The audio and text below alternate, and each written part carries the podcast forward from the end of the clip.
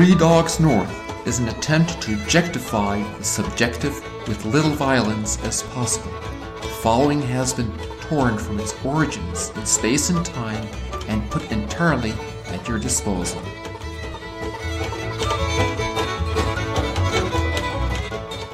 Okay, here I'm reading right now Death Comes to the Archbishop by Willa Cather.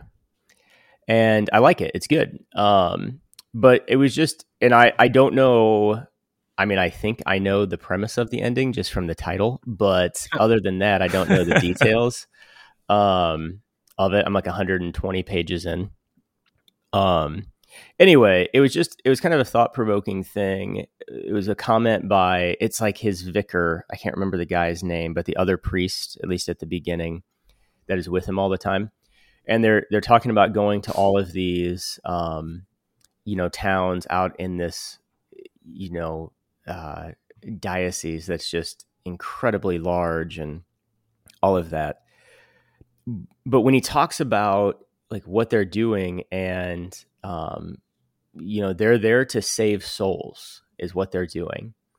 And he would get to like these these little you know tiny settlements or towns or you know i don't know i can't remember what they're called in the in the book. Pueblos? And then what's that pueblos perhaps? Pueblos that was it. Yeah. Um anyway they he gets there and the people would be like ready for him and he would bless marriages and baptize kids and all of that. And there was some comment that made me think and it was like man in in like the view of him like hey baptizing this kid is like bringing them salvation there. And so like i just need to get the sacraments to these people again very short synopsis a lot more nuance that you could put in but i thought about that and how would i word it um because I, I, don't think that's like lost in today's uh, church world necessarily at all. But there is something, um, you know, different in that. I mean, I remember even being in college and kind of first being around like evangelization work and, and a lot of like the lingo and, and stuff like that kind of coming to me for the first time of, yeah, we have a whole now like multiple generations of people that are baptized but not evangelized, or they're catechized and not evangelized. And we need to evangelize and proclaim Jesus and, and let people come to know him as a person and a friend and and all of that. And I think that's um, I think that's very true and important. And even now, um, and again, this is not bad. This is not a critique, even, but a lot of like the the lingo that you hear um, is a lot about like healing and um, you know praying into wounds and, and different things like that and there's just something that um like in this in these priests talking i was like man there's there's like a simplicity that's there of like i just need to get these people the sacraments period um because that's what's going to leave them to salvation and i just wonder if like we've swung at least away from that like vocabulary or mentality a little bit. Um, because I all of that I know it's kind of jumbled there, but uh, it just made me think of kind of going back to the thing of like, man, I I love the the whole notion of like kind of walking with people and encountering people and um, just kind of being with them where they're at because I think it's really important and all of that. But at the same time, like I became a priest to save souls. Um, and I like really, really like that. There's something that just kind of stirs in me in talking about that. Not that I do it, but rather, you know, Jesus does that through whatever I do. Um, does that make any sense there? You see what I'm getting at? Yeah. Yeah. Uh, the first thing I think of is um, last week I buried a guy, Tony, who have I mentioned him before on the cast? Buddy of mine here Not from that I the neighborhood. recall. Yeah. Not, yeah. He's he was seventy five and uh, would come to daily mass here at the Newman Center, and old Italian American dude was a cop for 35 years here in Chicago. And kind of had a reversion in his middle age and just became very pious, prayed to pray the rosary every day, adoration, daily mass, spiritual reading, and was just really, really into his faith, but in a, in an ordinary way. He wasn't like a.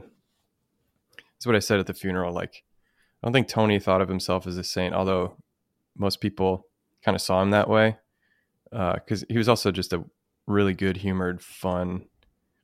I got to know him because he he would invite me to like smoke cigars and go to the gym and play horse and out to lunch and just joke around and talk about movies and it was a normal, fun man's man. And uh, he got cancer a couple years ago and slow decline. Um,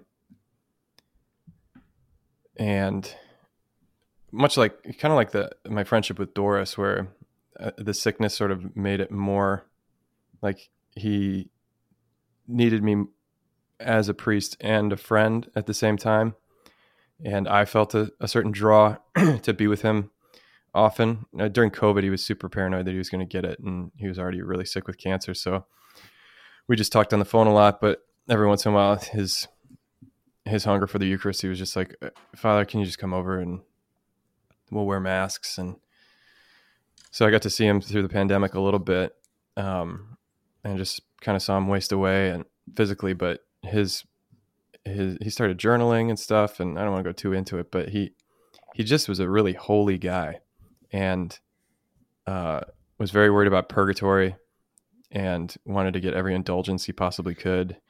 Um, wanted to make sure that he lived to Divine Mercy Sunday because he heard about this indulgence that was um, just going to be his ticket, you know, like he, he was ready. He's like, I, I don't feel attached to sin anymore. And I, I just want, I just want to love God perfectly. And, um, I just like, I don't know, to me as a priest, it was so, this is what I said in the homily. This, this is the kind of guy for whom it is a joy to be a priest, you know? Um, because you're just, you're, you're ushering this guy into heaven and he's cooperating with he wants like most of the time you're having to convince people to want God's grace. This guy just wants it and I'm here to give it, you know. Uh, not of my own power, of course, but through the priesthood that he values, and uh, also had the added added uh, charm of like we were friends. Like he he liked me, and I liked him as a human being. But there was also this sacramental nature to our our uh, bond that just made so much sense in the body of Christ. Like this is us supporting each other, and he, he's encouraging me as a priest, and I'm encouraging him as a as a faithful Catholic, and and helping him along the way. And I don't know, to me, like that that it, it hits something essential of why I became a priest. And you talk about salvation of souls, like just I feel more the shepherd role lately, the fatherhood too, but uh, the desire to keep the sheep together, and when you see one kind of wandering off and losing heart, to just bring them back gently. Um, you know, with the young people in the in the Newman Center and stuff, like just my heart much more in that. I guess spiritual direction and accompaniment and all that stuff like that's that's important but i agree that feeling like an unlicensed counselor or psychologist that like the point of the priesthood or the point of the faith is to get everybody like psychologically well is not the same as like this is a battle and the evil one is trying to eat your soul and god is here just loving you and he's put me here to to help you discern the truth and go with him you know? Um, so that's what i am thinking of when you say that and it, I, i've just felt that the truth of that very much. Like when it comes right down to it our job here is to proclaim the gospel and and and help people answer the call you know and that's what the sacraments are for that's what our preaching is for. Um, and your your talk that you sent about Therese, how she was still neurotic and was she OCD or something, or she certainly struggled with scrupulosity, and like she was not psychologically healed by the time she died, but she was a saint, you know, and her soul is in heaven. That's the goal.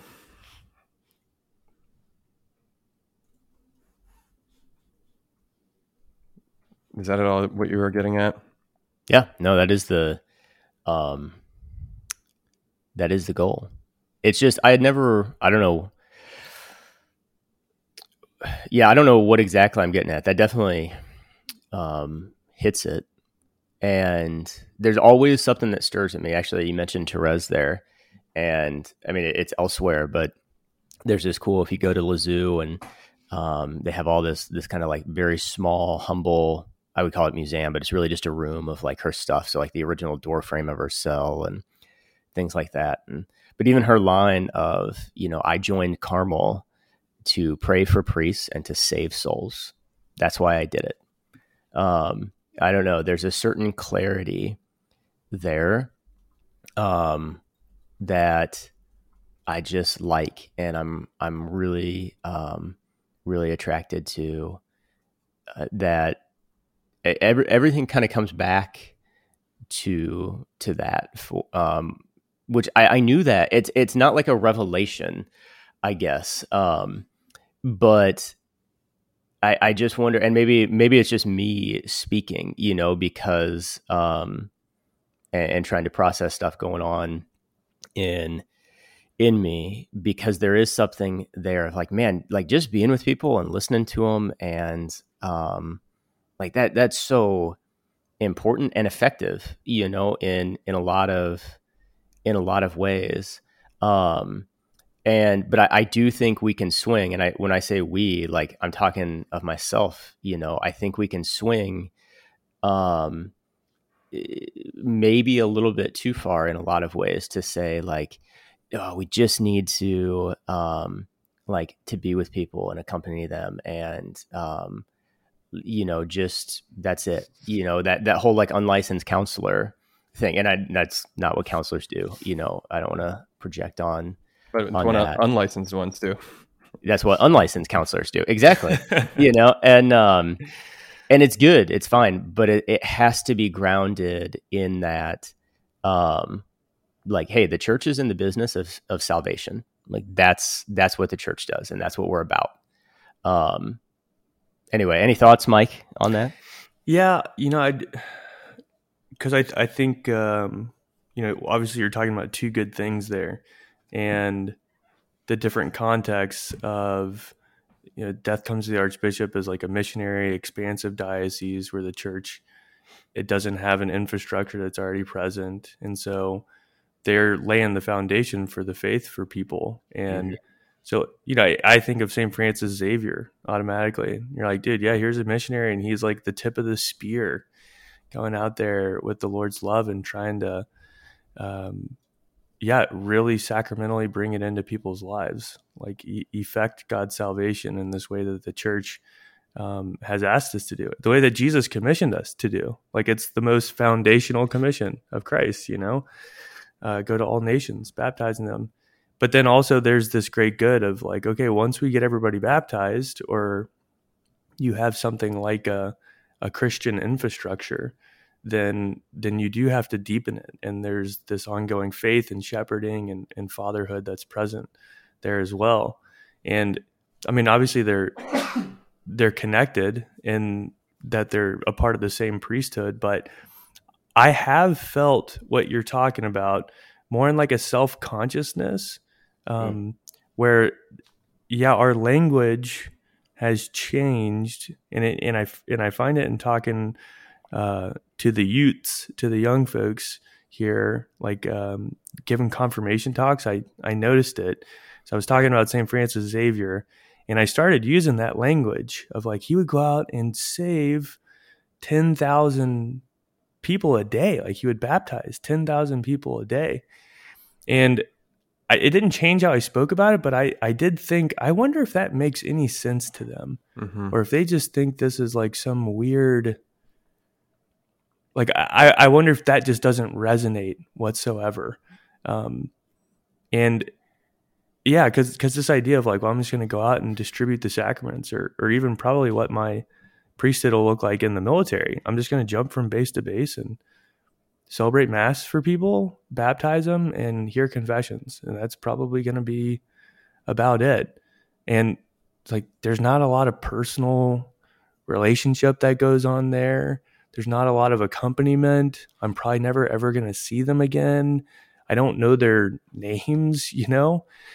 And it's that's just such a different way that we talk about sharing the faith here and now than uh yeah, I guess than other lives and other other contexts that the church has, has taken place. Well, I do think that there's something like there's also St. Paul, you know, Paul sowed the seed, Apollos watered it, someone else will harvest it. Like um my Tony story was just to say that I think as a priest, it's it, it's a nice corrective to be face to face with death, earthly mm-hmm. death, um, to maybe what we're talking about, which is um, a certain secularization of the gospel, where it, where it becomes a therapeutic thing. Like this is one more. This is just ha- this just happens to be the best way to live a balanced life and be psychologically, spiritually, emotionally healthy. Yeah. Um, which is not really the point. Like that stuff should come along with directing your life towards its ultimate end, which is God. Um, and the, the yeah. but that's not essential to being a Christian necessarily. Is being being well. You know what I mean? Right, and that's I mean that's the, you tied in earlier that that whole talk of um, about Therese of like she was not she and I I I love that talk because I think it says it so like clearly of she was not like fully psychologically healed when she died and she died as a great saint but it, it there is something there of yeah like the the real gospel meaning like the divine life of god it's not moral therapeutic deism. And it's also this is a sister miriam james line that i loved it's also not sin management. Like the point of being catholic is not just just to avoid sin. It's actually to live in the divine life of god.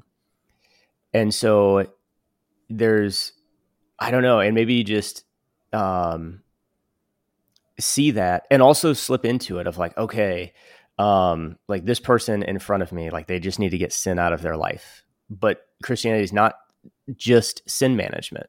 It has to be more than that. Or like oh man this person in front of me just needs someone to listen um to them right now and kind of be with them but but it's also yeah it's not um like the gospel isn't just therapeutic even either. So anyway, maybe it's just as simple as um like the Lord kind of pulling me back to um yeah, man, like none of that it, it can be all good stuff and and the gospel is always proclaimed and spread like in a context and culture and um it wasn't that a Cardinal George thing? Is that he he just like never understood the whole ca- the word countercultural or that like the phrase mm-hmm. um, because it has because we're cultural beings. Uh-huh. Um.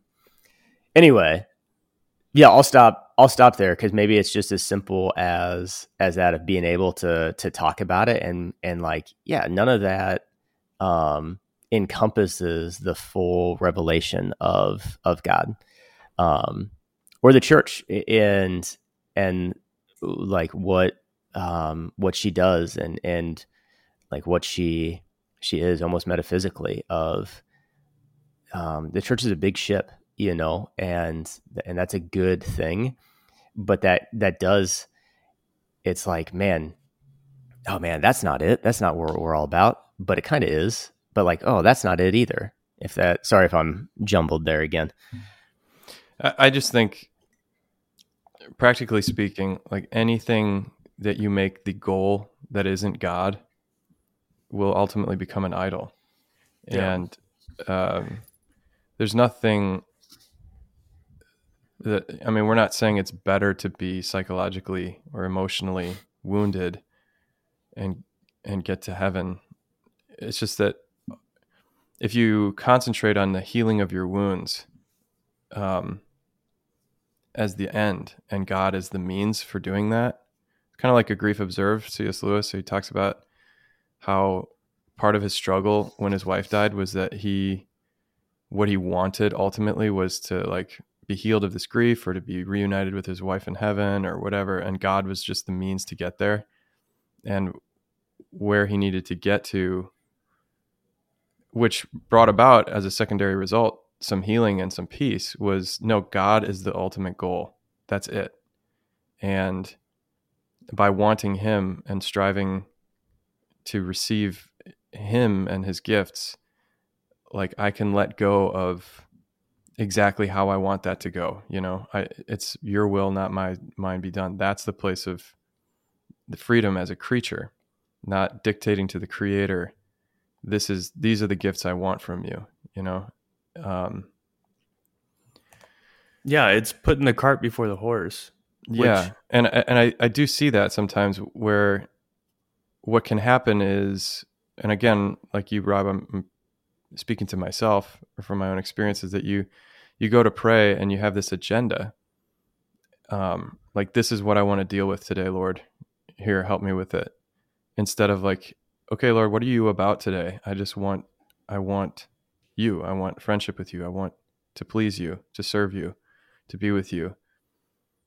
When i come in with this agenda then i just am focused on myself and my wounds and my needs eh, for healing and all this stuff. And i think the desires can be good to examine to because god puts them there. But if they're not in dialogue with him like lord it's your agenda. Full stop. That's that's what i'm about because i trust you. So the key is faith will i go with him wherever he leads me? You know, same thing with discerning a vocation. Sometimes people make that an idol. Uh, lord just tell me what to do and and like i'm i'm praying and i'm trying to solve this puzzle of like getting some clarity on my vocation. And it's like god is not there to be your helper with the puzzle to solve. Your vocation is to love, serve, and reverence God in this life and be happy with Him in the next. And He'll, that's the fundamental thing that has to happen in our hearts to quote, save our souls is to get on board with His agenda, you know? And the evil one is just using every, every secondary good he can to distract us from that. Um, seek first the kingdom of God and the rest will be granted to you. Um, you know what I mean? Yeah. Yeah. And, eh, you know, even in, in those examples, it's like part of why there is the tension there is because it's not bad to come in and talk to the Lord about the things that we want. And, um, like that's actually a really good thing. And the Lord wants to hear about those things as well. Um, but ultimately, we don't talk to God so that He gives us stuff. Uh, and I think, yeah, it's just this massive temptation to try to use God like like one thing in the in the big algorithm of of self perfection or or or happiness, you know, actualization of of our happiness. I remember Connor, you shared a line from from Derek Ho. Uh, so wise. I think about it all the time. He just said, uh, "It's not my job to make me happy. And so like I'm just that's not something I try to do anymore is to try to bring about my own happiness, but like I it's my job to follow the Lord and what what will come is what will come. Uh, and that's really radical because that's out of control in a lot of ways. Uh, well, out of our control. Um, and we can't dictate the terms that it takes place on. And there's a lot of uncertainty to it. Um, but that's what creates things like Pentecost, where people are like, look at these out of control people. Do we think they're drunk? Huh. You're like, no, we're we're actually just being led by the Holy Spirit, and uh, there's a type of yeah wildness that comes to that, but also a radical freedom.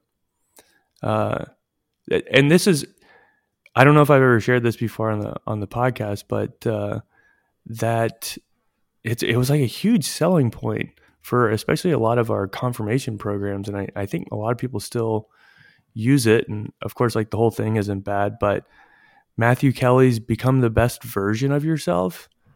Yeah. I think that's another example of taking a, a great good that's a fruit of encounter with Christ, because Christ really does make us the best version of ourselves, but it, it puts the cart before the horse and says, uh, you know, the ultimate goal is to become the best version of yourself.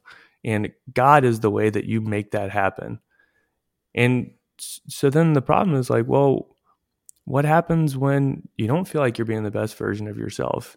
Uh, do you drop God and try to find it another way? Or is God the ultimate goal? You know, like that relationship and communion with love. Uh, and then once we are in relationship with the Lord, He brings about that healing. He brings about this fullness of life that He does desire for us. Um, yeah. yeah. It's so, yeah. Yeah. I think the nice thing is that if God is the ultimate goal, you, you have Him right now you know that that's the mischief of the evil one is that if self-perfection wholeness self-actualization whatever other thing is the goal it's always out of reach you know? And you're like oh maybe you'd please god if you did this or we're just you just manage this sin a little bit better. But until then you you you won't have it. And the truth is that god has laid everything out for us. He's he's made himself completely available in every time and place, and um, it's not my job to make me happy. That's it. I, I forgot I hmm. said that. That's really wise. Um, no, you you didn't. You were quoting. You prob- do not take I probably credit. edited. I edited it to make it more eloquent and punchy. um, but yeah, that that's freedom, dude. Yeah. That's it. So don't try to be free. Get that truth, you know, just that's why I say faith. It's like it, it's a it's a belief. Um the lie the the origin of our problem is believing a lie that God's not on our side, that he's holding out on us, that you don't have everything you need to be happy, you need to grasp. And that lie is pretty stubborn, you know. Well, it's just so it's everywhere. And it can get into I like that insight of being said out loud that like anything that anything except God that we put as the end, the ultimate goal becomes an idol. And you're like, man, that's you're like, shoot, well, that's also in the book of Genesis. So why do I have to be reminded of that so often? But it's, yeah, it's really important to be. Well, that was quick. We nailed it. Cool. Well, special thanks to number 43, George W. Bush, for uh, being our silent guest today. Yeah. Thanks, W. Any other shout outs or um, do we need any advertisements, announcements for our sponsors? Oh, uh, Ma- Mallory Nygaard, a longtime listener, sent me a book of poetry. I haven't uh, gotten through the whole thing yet, but uh, shout out to her. Thanks, She's, she wrote a, a note in it that said, longtime listener, first time poetry sender. the, oh, uh, shout out to this is man, this may be the most three dogs north thing we've announced in a while, but there's a really cool young couple with a really awesome little girl that lives somewhere around St. Louis that I talked to a couple months ago. Um, they actually made a donation uh, to SIUE Newman, and they were really awesome. I'm just blanking on their names right now, but shout out to you um, if you're listening. And honestly, email me because I would love to get dinner over over the summer um, sometime. So we were on a Zoom call with uh, Nancy Jacko. You know who you are. I know who you are. I just can't think of your names. Shout out. honestly, for real, email me and would love to get dinner. Demetri that was... Martin has a, a great bit. He goes, people say I'm better with faces than names. It's like Everybody's better with faces. Names are hard to remember, but like, oh yeah, that's a face. Oh yeah, that's your face. like, that's not hard. Any ski. Well, guys, praying for you. I'll see you guys soon. Huh? Yeah. See you pretty. Love you, darn soon. dudes. Love you See too. you soon. So Later. pumped. Bye.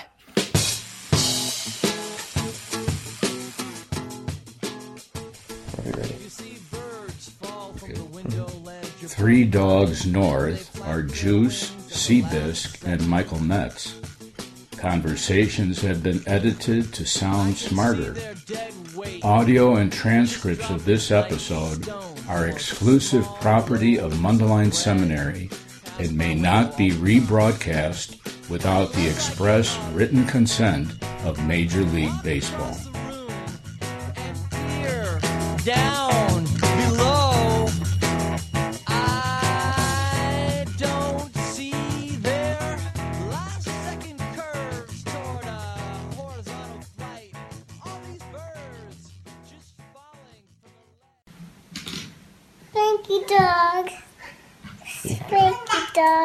Good girl.